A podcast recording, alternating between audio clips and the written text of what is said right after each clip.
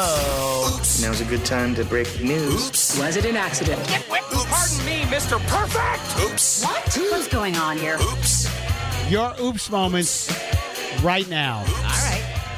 931 1234. You're first. What's your name? Diane? What you got, Diane? Okay, well, I was standing in line at the grocery store, and there were like two people, two carts ahead of me, and I always try to find the quickest line, of course, you know, Yeah. somebody that's just moving right along. Yeah. Ah. So, of course, I always get in the solo line. Of course, I said that, too, so here I'm saying, oh, my gosh, I, you know what, I, ca- I can't even believe it. I always pick, like, you know, the register, the person that doesn't know what they're doing. The or- slowest line. Yes, the woman in front of me. So that's my daughter at the register. and I go, oh, oh, oh, um, yeah, no, I know she must be new, and I have to retract. Oh my God, it's like I know I was I was a cashier one time too, and she's doing a great job, and there were people backed up behind me, so I couldn't like leave the line. But it was like mortifying. You were bad mouthing the cashier, and the cashier's mom was right there hearing everything. Yes, right in front of me. Yeah, I was Oops. like I couldn't escape either. there was no getting away either.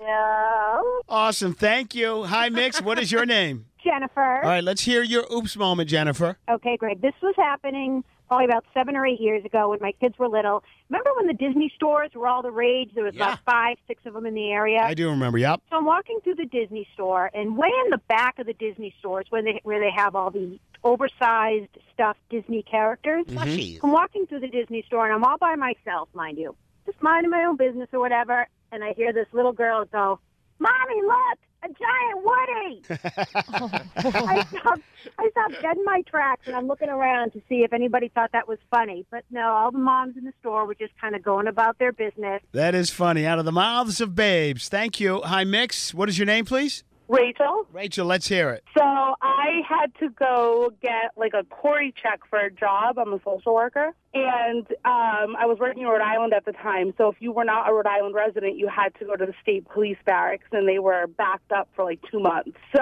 um, I decided to go to the Massachusetts State Police office to see if they could do it, and I could just send it in. And I had just lost a ton of weight, and I'm walking up the steps to the station, and as I approached the door, my pants just fell completely down. Um, so I'm mortified because I know they're watching me on camera, and I walk in. Not only watching, they're laughing. yes. So I walk in, and they're all just laughing hysterically at me.